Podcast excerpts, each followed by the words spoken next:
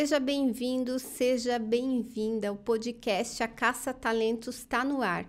Eu sou a Thaís Targa e ajudo você a conquistar o seu novo trabalho. E hoje a gente vai falar das soft skills. Já ouviu esse termo? As competências comportamentais. A gente fala, vai falar do que você precisa desenvolver para ter um bom nível de trabalhabilidade, de empregabilidade. E para isso eu trago nada mais, nada menos do que Marcele Karazinski. A Mar Marcele é fundadora da empresa, como que é o nome mesmo? Esqueci. Academia de Si. Academia de Si. Eu sabia que tinha o Si no meio, né? É fundadora da Academia de Si e é psicóloga e tem um know-how, anos, uma jornada de experiência na área de recursos humanos. Gratidão, Marcele, por você estar tá aqui, nos brindando nesse dia que está geladinho aqui em Curitiba. Muito bom ter você aqui no podcast. Verdade. Eu que agradeço, Thaís. Sou uma admiradora do teu trabalho e estou muito feliz aqui em poder estar tá contribuindo aí com a jornada é, dos profissionais que seguem o seu canal. Perfeito. E falando em jornada, você podia contar um pouquinho assim da sua jornada? Você estava me falando que morou fora um ano e tudo. Conta um pouquinho da sua carreira pra gente. Legal. Bom, a minha formação é em psicologia, eu me formei na PUC, já fazem aí mais de 20 anos.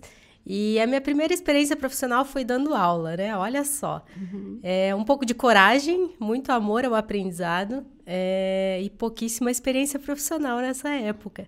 É, mas eu, a faculdade foi muito transformadora para mim. Eu entendi que a forma como eu queria impactar na vida das pessoas era por meio do aprendizado.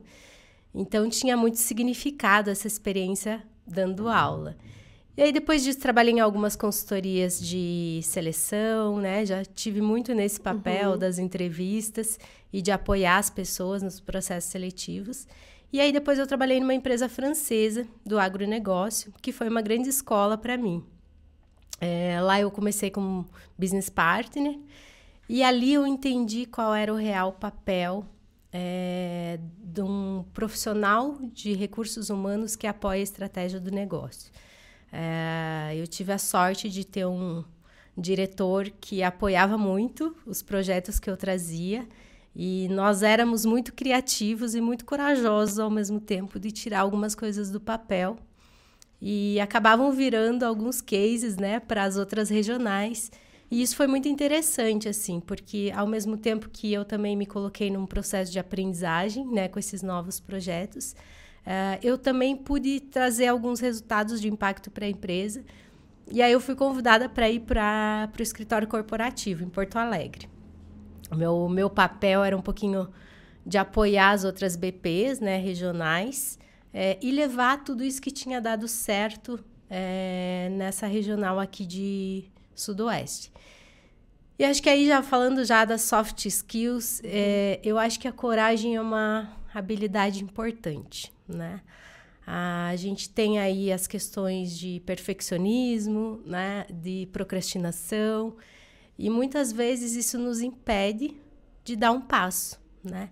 Quando a gente olha que um novo projeto é, ele é uma oportunidade de aprendizagem também, claro que você vai estruturar minimamente para tirar do papel e errar o menos possível. Mas você não tem todas as certezas. Tem dúvidas que vão vir só no momento que você tirar do papel. Tem alguns erros de processo ou oportunidades de melhoria que só vão vir se você tirar do papel.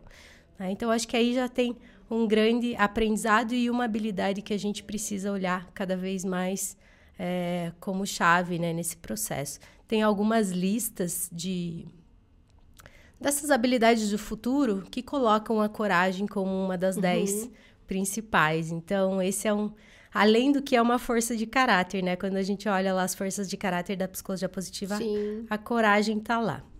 Mas voltando, é, fui para Porto Alegre, fiquei um ano lá e eu decidi que eu queria ter uma experiência internacional. É, Aí eu queria ir para Dublin estudar inglês, né? Porque o inglês era uma coisa importante para o currículo, eu não tinha essa fluência. E aí eu pedi para o meu diretor na época para mim ter uma experiência internacional. Uhum. Só que a empresa era francesa. E eu queria ir para Dublin e eles me ofereceram uma oportunidade na França. Mas você pediu para ele para você sair da empresa ou você, você pediu uma oportunidade na empresa mesmo? Isso, continuar na empresa. Sim. Eu queria algo assim que eu trabalhasse meio período. Ah, entendi. Né? E fizesse estudo uhum. do inglês no outro período.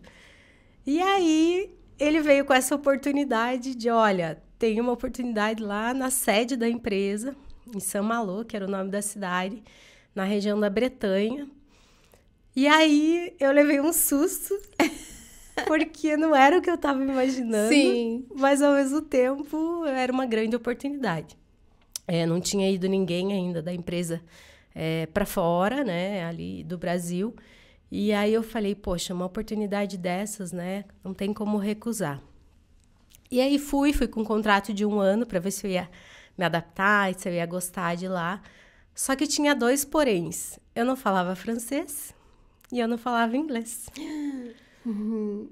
Então, foi um grande desafio, né? E a gente que é da área de recursos humanos, é, que trabalha nesse meio, a comunicação é o nosso instrumento de trabalho. Sim, imagino né? o tamanho do seu desafio. Tanto para a escuta, como para você né, se posicionar, enfim, é, validar um projeto e tudo mais. Então, foi um grande desafio. Mas com três meses eu já conseguia me comunicar bem em francês, assim, eu também não tinha muito contato com brasileiros. Uhum. Esse foi um desafio, mas por outro lado também foi uma vantagem para acelerar o processo da aprendizagem do idioma. É, eu também me forcei a aprender direto o francês, porque eu pensei que se eu usasse, tentasse usar o inglês, que era bem fraco também, eu ia uh, desfocar da aprendizagem do francês e ia perder essa oportunidade de acelerar. Então, foi desafiador. Eu acho que esse tipo de processo de aprendizagem é, traz muita vulnerabilidade. E aí, né, já falando aí de uma outra Sim. habilidade importante, como é que a gente lida é, com o nosso processo de aprendizagem, entendendo que ele é gradativo, né? Que ah, é um passo atrás do outro, que tem dias que a gente flui melhor, tem dias que não vai tão bem. Às vezes a gente tenta é, ultrapassar né, as etapas, às vezes a gente pensa em desistir. Então, isso também é uma habilidade né, importante, a gente ser gentil com a gente mesmo e entender que somos humanos. Sim. Né? Que a motivação ela é um grande combustível, mas que tudo tem uma curva, né? tudo tem um tempo. É, então foi um grande desafio. E aí lá eu comecei a estudar muito a cultura francesa para mim entender como me posicionar, entender por que, que as pessoas eram tão diferentes. É, muitas pessoas no trabalho não não queriam contato fora do ambiente de trabalho, né? A cidade era pequena, não queriam. Então era difícil fazer networking. Sim. Né? Porque era um ambiente mais formal, a gente aqui é muito informal. É, então, foi um aprendizado também entender que era uma cultura diferente, que os franceses, eles é, gostam muito de ir a fundo nos assuntos para eles virem para a mesa de discussão com muita profundidade, uhum. né? Então, tudo que você for falar, a pessoa vai te dar uma aula. Né? E às vezes pode parecer até arrogância, mas não é, porque eles têm uma curiosidade, um amor ao aprendizado, um interesse em diversos temas. Então, acho que eu trouxe nessa minha bagagem também um pouco disso, assim, da curiosidade. O francês gosta muito de explorar novas é, experiências. Eles viajam para muitos países.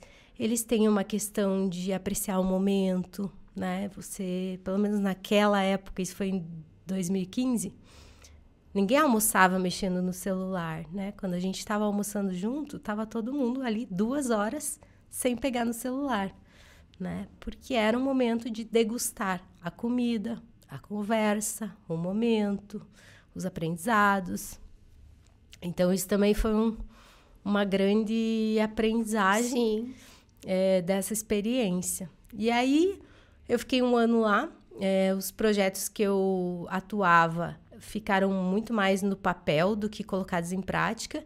Mas foi muito interessante porque eu tive a oportunidade de fazer bench com várias empresas uhum. é, em vários países. Então, muita coisa que a gente tem falado aqui agora, que são mais recentes, já se falava lá em 2015, a questão da diversidade, né? O quanto as mulheres estavam é, lutando e buscando né, os seus espaços nas empresas. Todas essas estatísticas é, relacionadas à questão de diversidade de gênero já estava sendo falado lá. Né? Então, foi bem interessante para mim conseguir ter essa visão é, que era uma tendência, né? Naquele Sim. momento. Sim.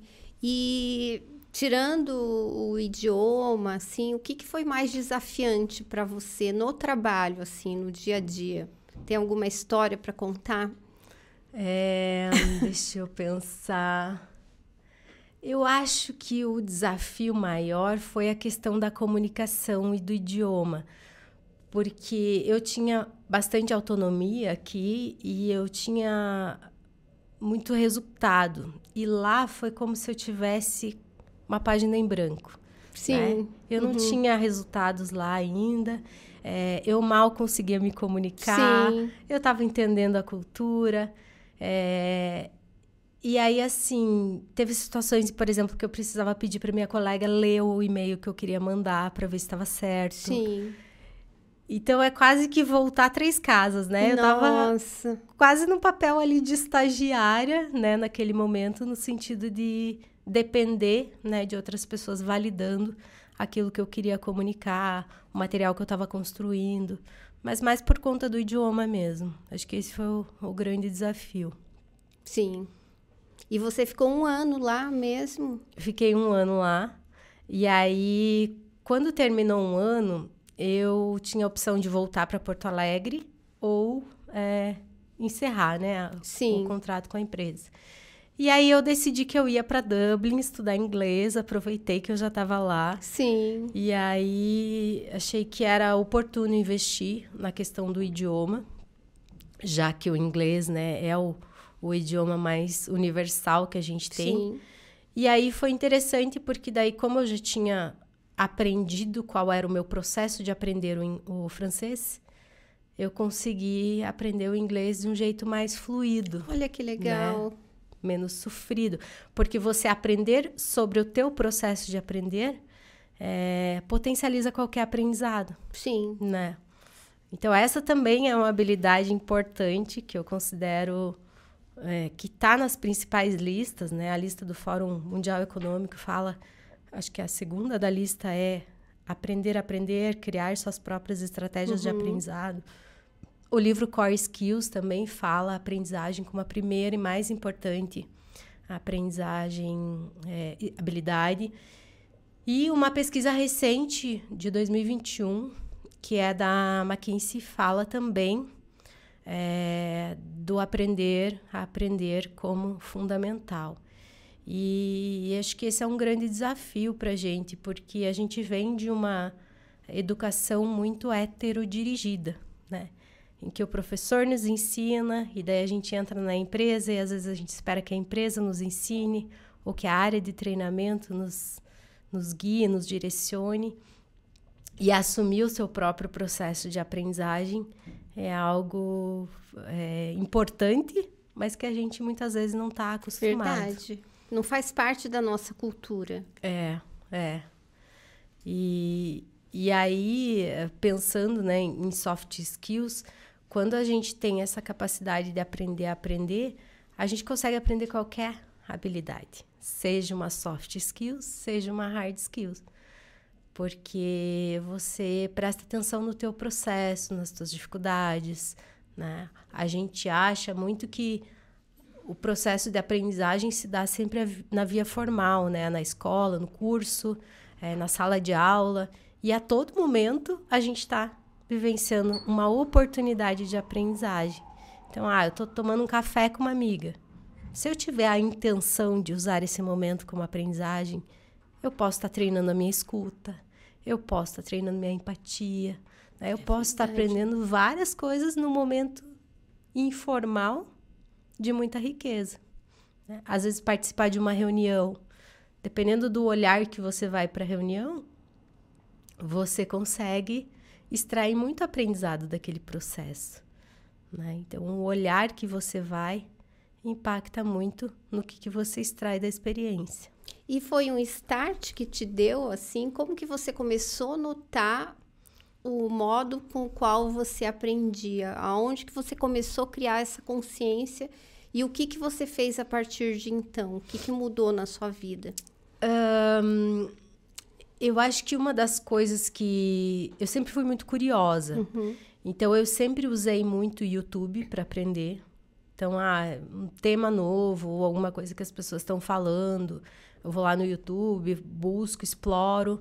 E essa exploração é um grande processo de aprendizagem que às vezes a gente não reconhece como parte da aprendizagem. Então, o YouTube era uma grande ferramenta e lá no, na França, para acelerar meu processo de aprendizagem do idioma, eu assistia muito TED é, e muita palestra no YouTube sobre o tema que eu estava trabalhando. Então, ah, como é que é a gestão é, de talentos é, na Europa? Então, eu assisti o vídeo sobre o tema técnico que eu estava desenvolvendo no projeto em francês e entendendo como é que era na cultura francesa. Uhum. Então, você mata três, três coelhos com uma estratégia só, né? Hoje, eu indico para as pessoas, então, por exemplo, quer aprender idioma não tem tempo, né? Quando estiver na academia, assiste um vídeo em inglês ou francês no YouTube. Eu gosto muito de viagem, então eu assisto alguns programas de viagem em francês enquanto eu estou na academia. Então, eu já estou no meu lazer, porque Sim. é uma coisa que eu gosto. Estou investindo na saúde e, ao mesmo tempo, aprendendo o idioma. Então, olhar essas oportunidades eu acho que é, que é bacana, assim. E a aprendizagem é um processo de autoconhecimento, né? Então, como é que você vai percebendo o que, que funciona mais? É, quando que a gente procrastina? É, quando que a gente se frustra no nosso aprendizado? E aí, que recursos buscar? Né? Perguntar para outras pessoas como é que foi para elas o processo. Isso também ajuda. Você pode absorver alguns elementos. Né? Aprender com outras pessoas também é uma fonte de aprendizagem né? Pode ser ou via mentoria ou no processo informal. Então, acho que esse é um caminho também, né, da aprendizagem. Sim, concordo. E depois de um ano, daí você voltou e voltou empreendendo.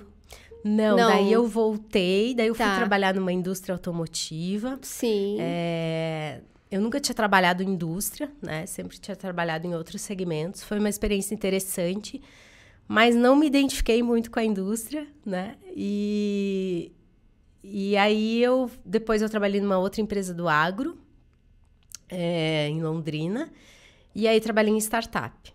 Né? E aí em startup foi uma grande escola para mim também, porque é, como eu estava acostumada muito a criar projetos, inovar, implantar coisas, ali foi como se eu encontrasse a minha tribo assim de pessoas inovadoras de velocidade de mudança.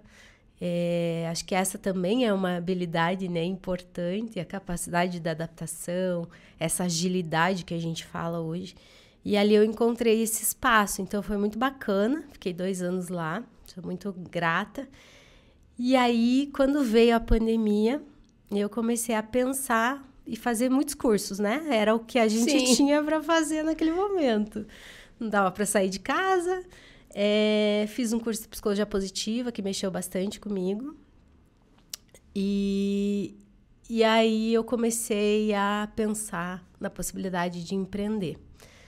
Nunca tinha esse sonho e ao mesmo tempo tinha muito medo de ser autônoma.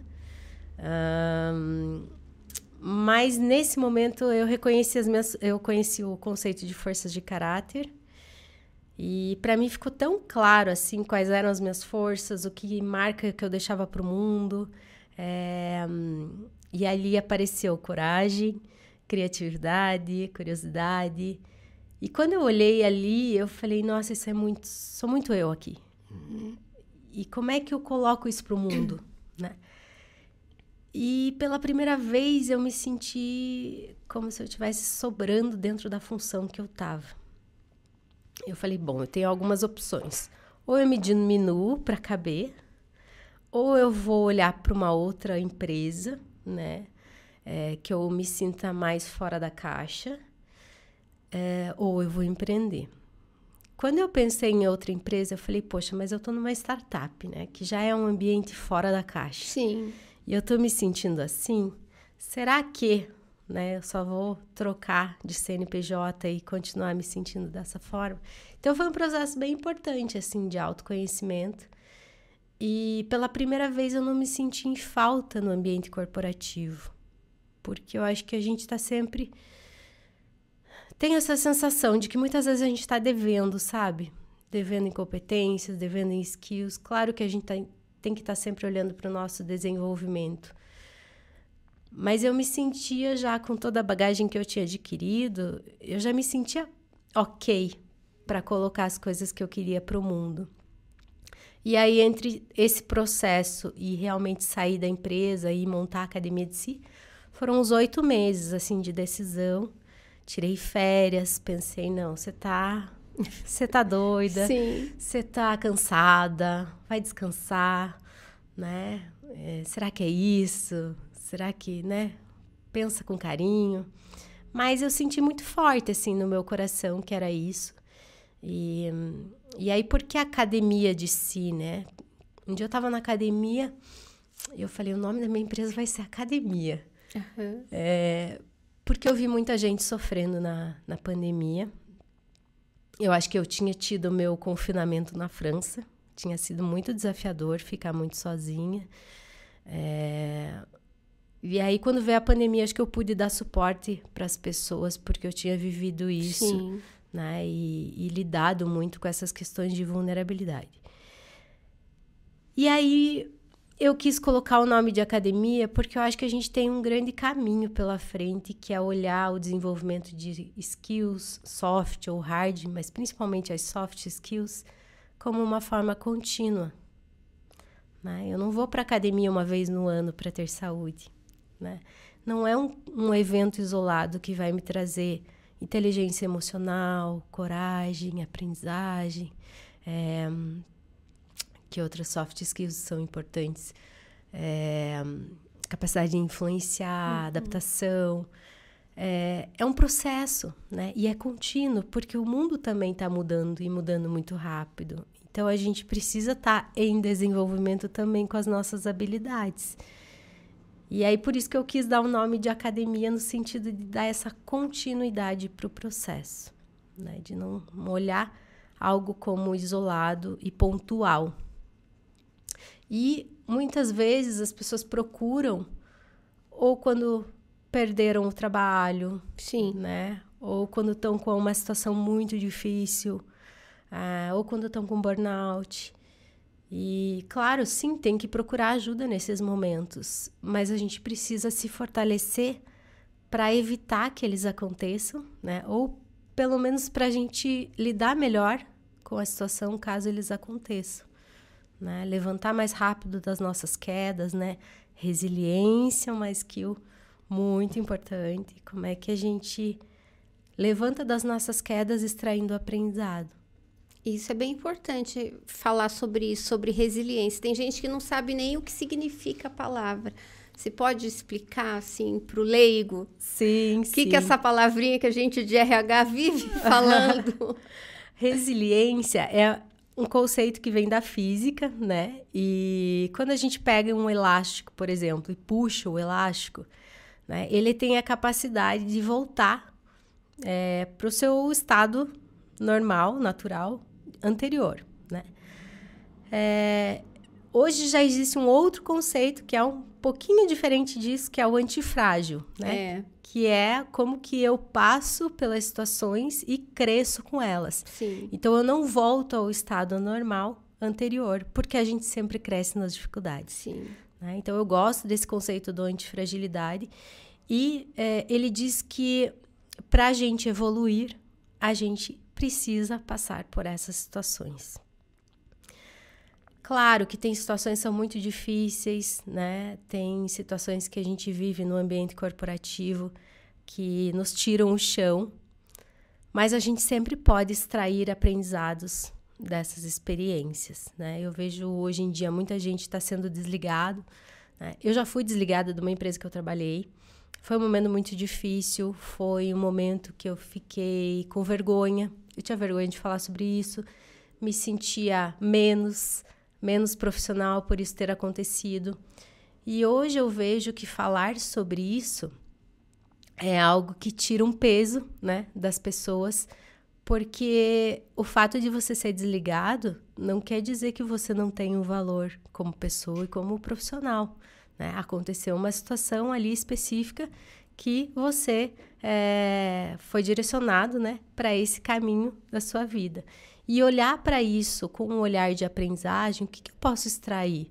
Né? A gente não pode voltar no passado, mas o que, que eu posso aprender com essa experiência? Né? O que, que é, eu posso fazer diferente numa próxima oportunidade?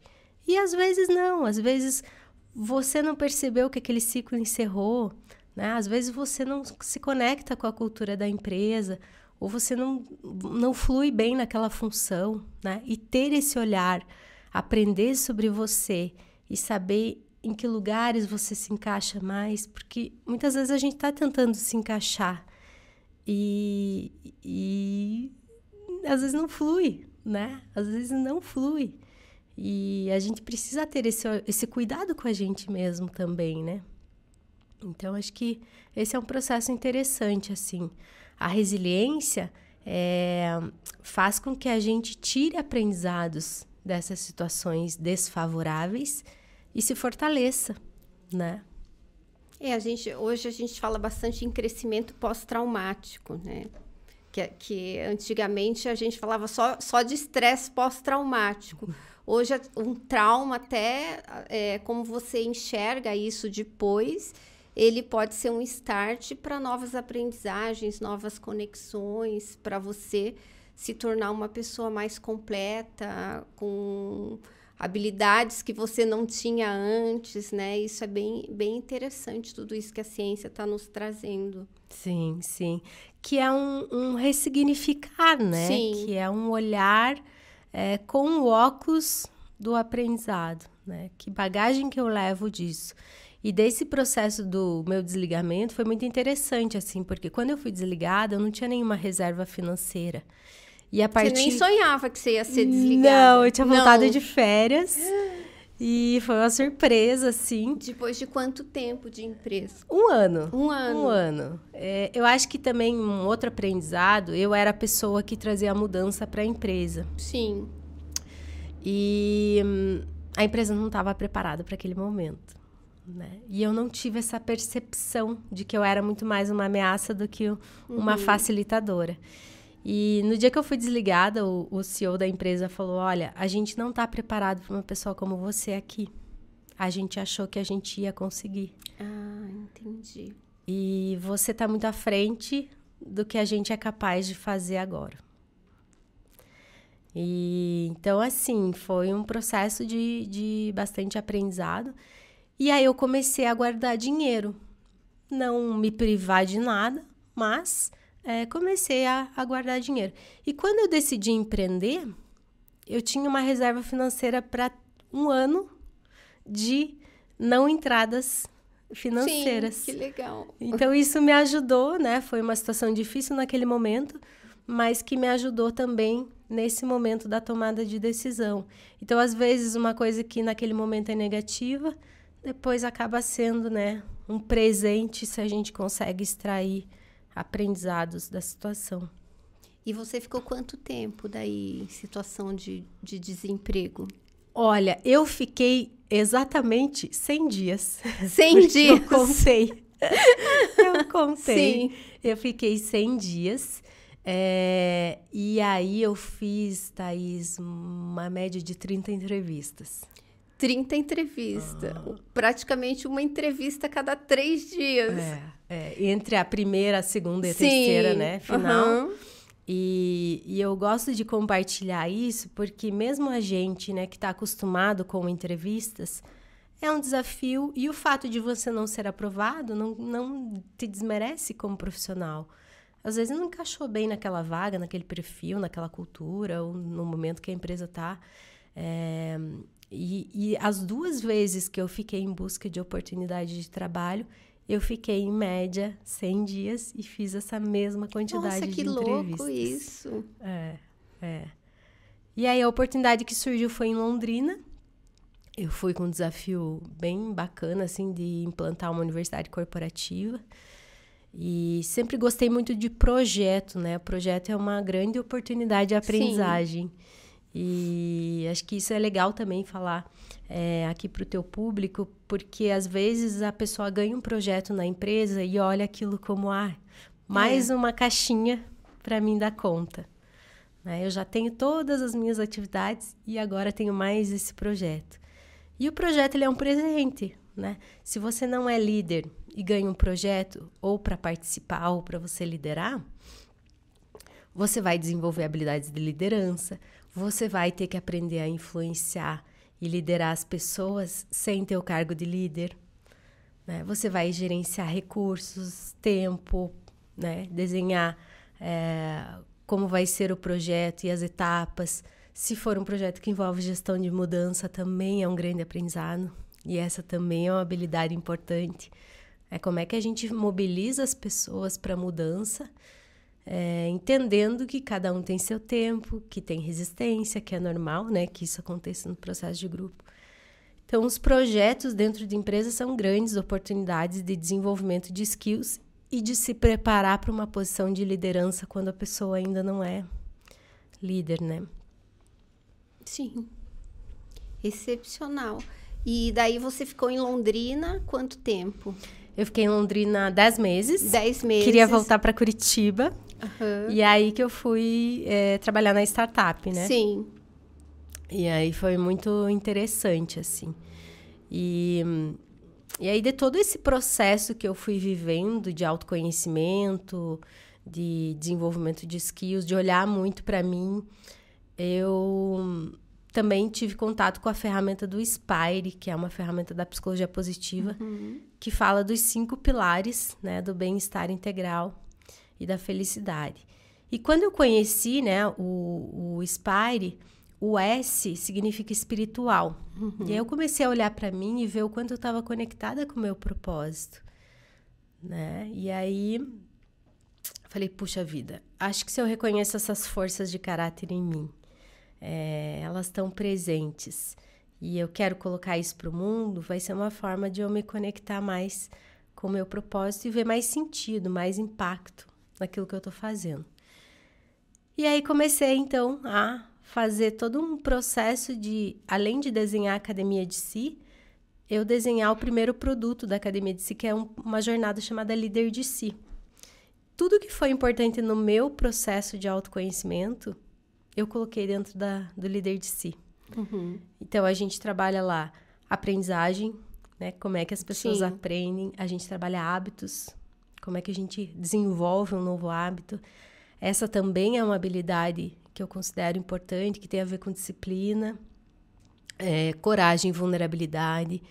Uh, autenticidade também é um tema que a gente tem lá e que eu vejo que é bastante importante a gente trabalhar isso né, dentro das empresas e também com as pessoas. Qual é a marca que você deixa na empresa que você trabalha? Né? O que, que te torna único? Como é que as pessoas vão lembrar de você? É, no trabalho que você realizou? Né? O que, que te di diferencia do teu par? Né? Qual que é a pitada que você dá de características que são tuas e que marcam as tuas entregas? Né? Porque mesmo trabalhando numa área que tem, por exemplo, 20 vendedores, cada um é único. Sim. Mesmo realizando a mesma função, né? Cada um deixa a sua marca ali. Então, entender isso é um grande exercício da gente se colocar no mundo de um jeito mais autêntico. E isso você faz o que? Workshop? Como que funciona? O programa é um programa de 10 encontros. Sim. São encontros em grupo. Eu costumo trabalhar com, trabalhar com grupos muito pequenos, assim, uhum. de até 12 pessoas, para gerar esse vínculo, essa proximidade. É, eu trabalho também forças de caráter e sabotadores, uhum. são temas importantes. É, lidar com os nossos medos, reconhecer né? Quais são os nossos medos, puxar uma cadeira e saber que eles fazem parte, né, da nossa história, mas que a gente não pode ser dominado por eles. Então, o programa é um programa de quatro meses. É, ele está na quinta edição já, já impactamos 35 pessoas com essa que jornada. Legal. E é muito especial, assim, as pessoas se transformam bastante ao longo da, da jornada. E tem a ver com a minha transformação, né? Eu fui a primeira uhum. participante do programa. Então, eu desenhei colocando coisas da psicologia positiva, coloquei coisas da Brené Brown, o processo da autenticidade, trabalhamos também motivação e valores. Então, é como se a pessoa fizesse um resgate, uma reconexão consigo e ela começasse a tomar algumas decisões e se posicionar diferente no mundo. Então, o que, que eu vejo do, das pessoas que participam, né? Elas chegam muitas vezes ansiosas, um pouco perdidas, não sabem direito como vai ser o futuro é, e como que elas gostariam que fosse o futuro. É, chegam com muito cansaço físico e mental, então um certo esgotamento ali. E é um processo da pessoa começar a se cuidar. Né? Olha para si, se reconecta, quem é você, quais são as suas forças, como é que a gente lida com esses medos. E aí as pessoas começam a fazer muita mudança, assim, tomar decisões importantes na vida sobre o que, que elas querem da carreira, se querem liderança, se não querem, se querem empreender ou não. Muitas pessoas acabam também tomando algumas decisões importantes na vida pessoal, se separam, tem gente que casa, Sim. Né? É, tem gente que hum, acaba aprendendo assim a dizer não e saber se priorizar. Então é muito especial assim a, a jornada. Impacta muito na saúde mental das pessoas. Quando eu desenhei o programa, ele não era um programa de saúde mental. Sim. Mas o que as pessoas é, demonstram ao sair é muita gestão emocional. Tem gente que para de tomar medicação, tem gente que se cura de doença física. Nossa, que legal. É bem, bem impressionante, assim. E agora várias empresas começaram a me pedir, sabe? Uhum. É, para levar em company, justamente por verem que alguns líderes vão para lá, é, fazem a experiência e voltam muito transformados, assim, muito mais é, tranquilos, se conectando mais com as pessoas do time, porque a gente trabalha muito a vulnerabilidade, é, segurança psicológica.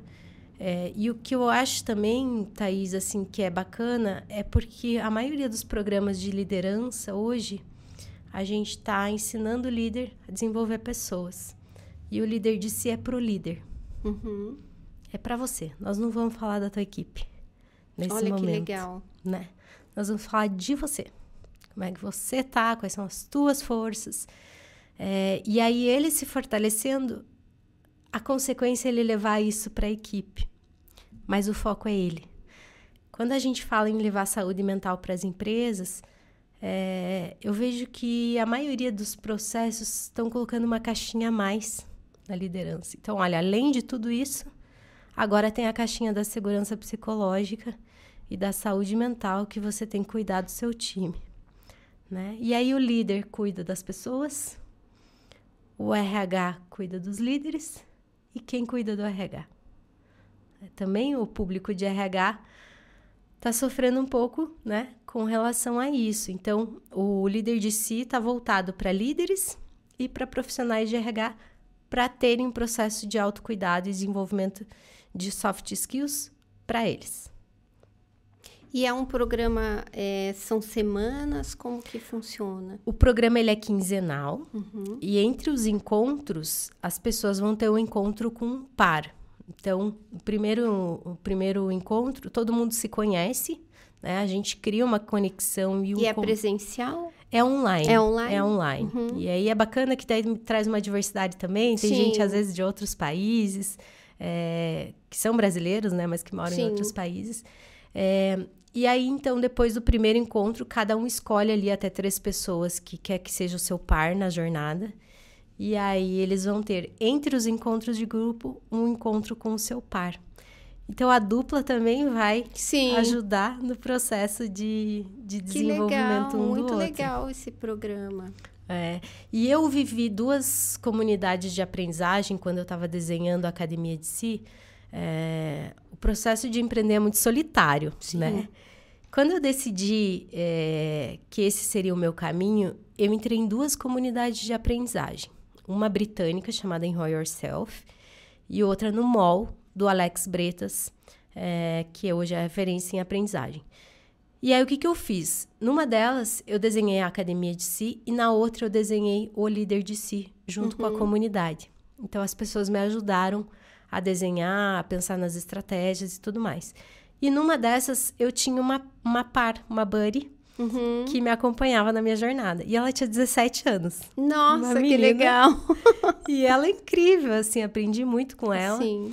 E, e a gente usa pouco essa estratégia da aprendizagem em pares, né? E impulsiona muito, porque o encontro, é claro que são, é um grupo pequeno, então eu, eu me preocupo muito que todos tenham seu espaço de fala, né? Uma segurança ali para trazer as suas, seus exemplos e compartilhamentos, mas muitas vezes é na dupla que as pessoas aprofundam e trazem às vezes questões né, mais pessoais. Sim. Então é uma experiência nova para muita gente, mas muito rica em termos de aprendizagem. Sim, perfeito. Nossa, deve ser incrível. E falando assim nas soft skills, né, que eu vi que você já foi respondendo, né, ao longo. Você já falou de coragem, já falou de resiliência, já falou de Aprendizagem. aprendizagem, falou Capacidade de influência. capacidade de influência. Consegue trazer para gente o que, que é importante em termos de soft skills no mundo que a gente está vivendo hoje? Aham. É, bom, acho que esse é um bom mix, assim, né, da- de, de- da, do grupo de soft skills. Ah, a nossa capacidade de influência está muito ligada ao quanto a gente consegue ser a gente mesmo. Então, não tem como descolar ela da autenticidade. E eu só consigo ser autêntico se eu me conheço. Né? Porque senão eu estou tentando agradar Sim. o outro, estou preocupada com o julgamento. Então, se eu pudesse amarrar todas essas que a gente falou em uma, autoconhecimento, porque ela é transversal. né? Ela vai te ajudar pra, para as questões profissionais, pessoais, e ela vai te ajudar a aprender a ser mais autêntico, a lidar melhor com as suas emoções. É, gestão emocional é uma habilidade importante, não só para quem é líder, como para quem é, é contribuição individual, mas também com questões familiares, né, relacionamentos em geral. Então tem algumas habilidades que são muito chaves, né, para nossa vida. E autoconhecimento é o, o pano de fundo de tudo isso. Perfeito.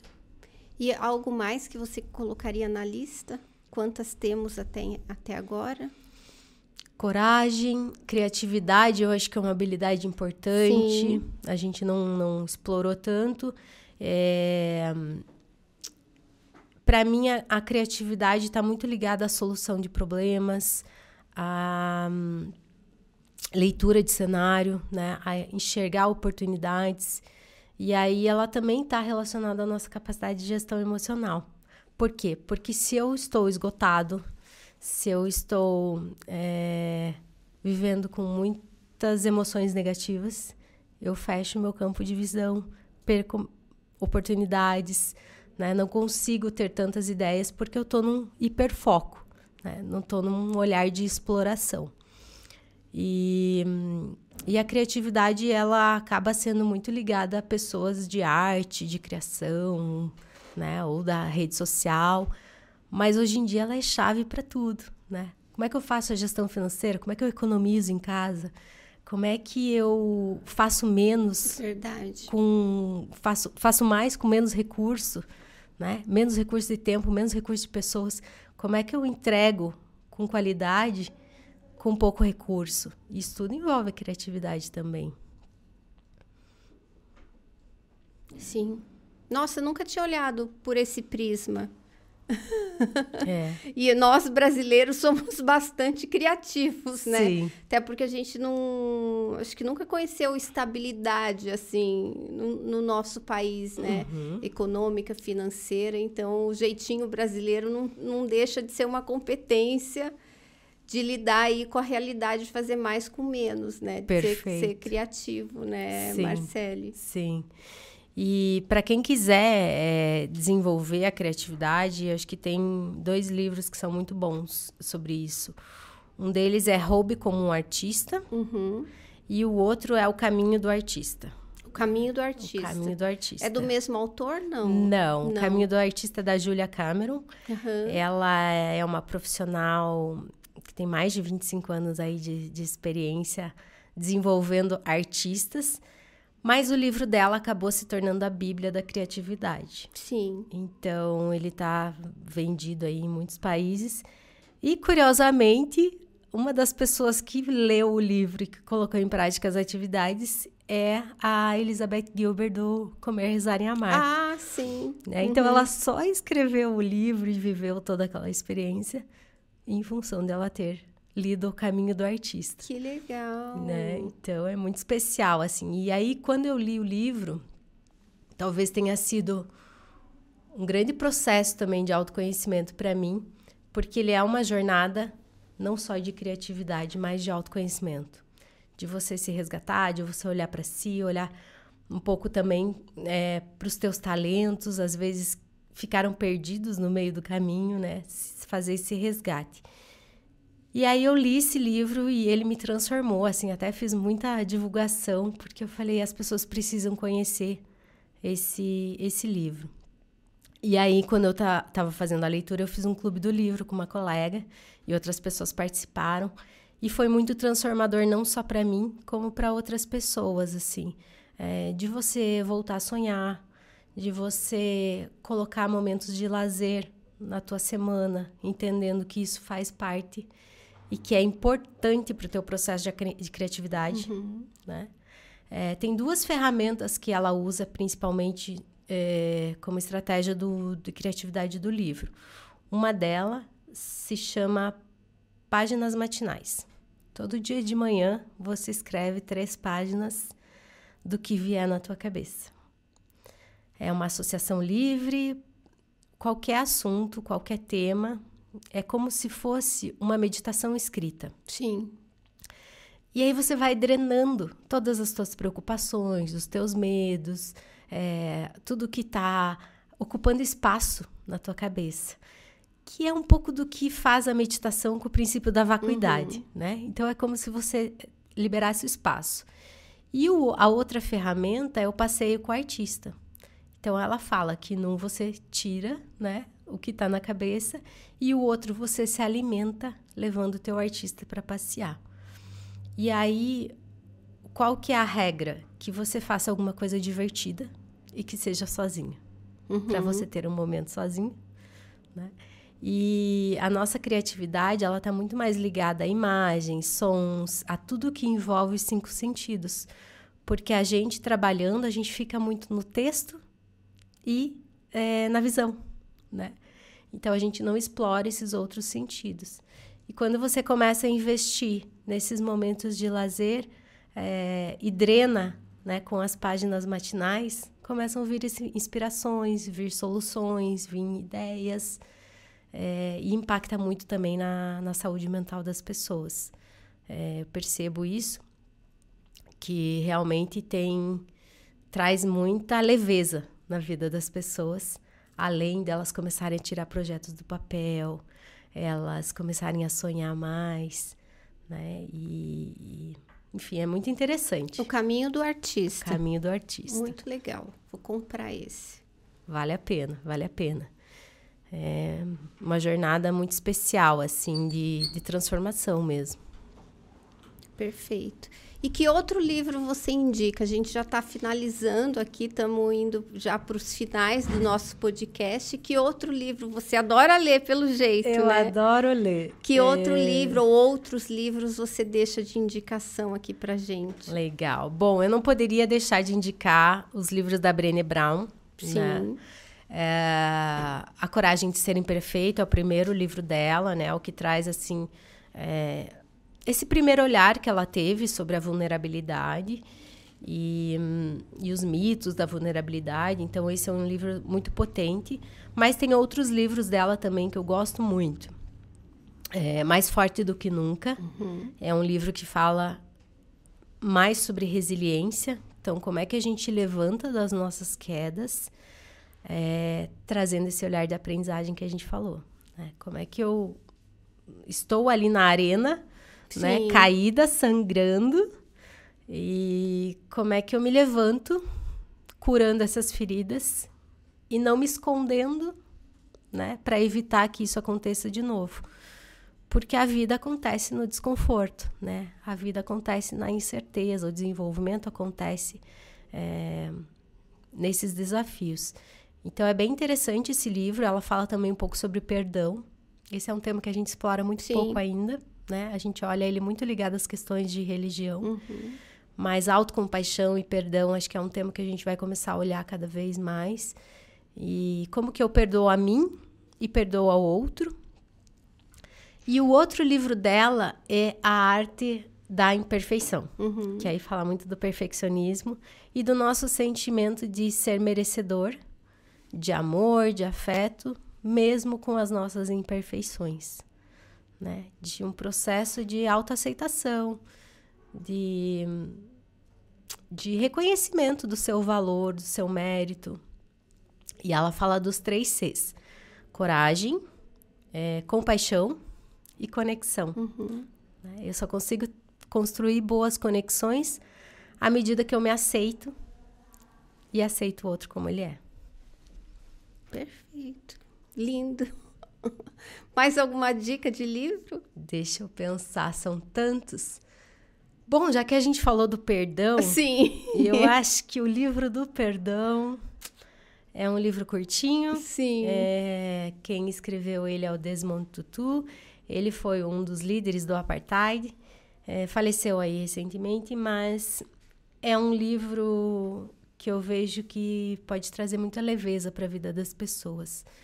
Às vezes a gente precisa perdoar algum líder que a gente teve nas empresas, né? Perdoar ao, algum relacionamento que a gente teve que não foi bom, seja profissional, pessoal. Então o perdão ele acaba fazendo com que a gente carregue algumas mochilinhas extras que não precisam estar com a gente, né? que, que vão pesando. Então esse é um bom livro é, para dar de presente, para comprar e para aplicar né, o exercício do perdão. Perfeito. Foi um prazer entrevistar você. Nossa, ia longe aqui a, a entrevista. Volte mais vezes, traga mais temas. Parabéns pelo seu trabalho, pelos seus estudos. Certeza de que você está fazendo uma enorme diferença na vida de muitas pessoas. Gratidão pelo seu tempo. Obrigada a você, é uma honra estar aqui com você. É, espero ter contribuído aí para o seu público. Né? E fico à disposição, quem quiser manter contato, tem o Instagram da Academia de Si, LinkedIn, e a gente vai seguindo aí, se apoiando nessa jornada que se chama a vida. Perfeito. E se você quiser a lista dos livros, digita eu quero aqui embaixo que a gente passa os livros para você. Um beijo e até o nosso próximo episódio. Tchau, tchau.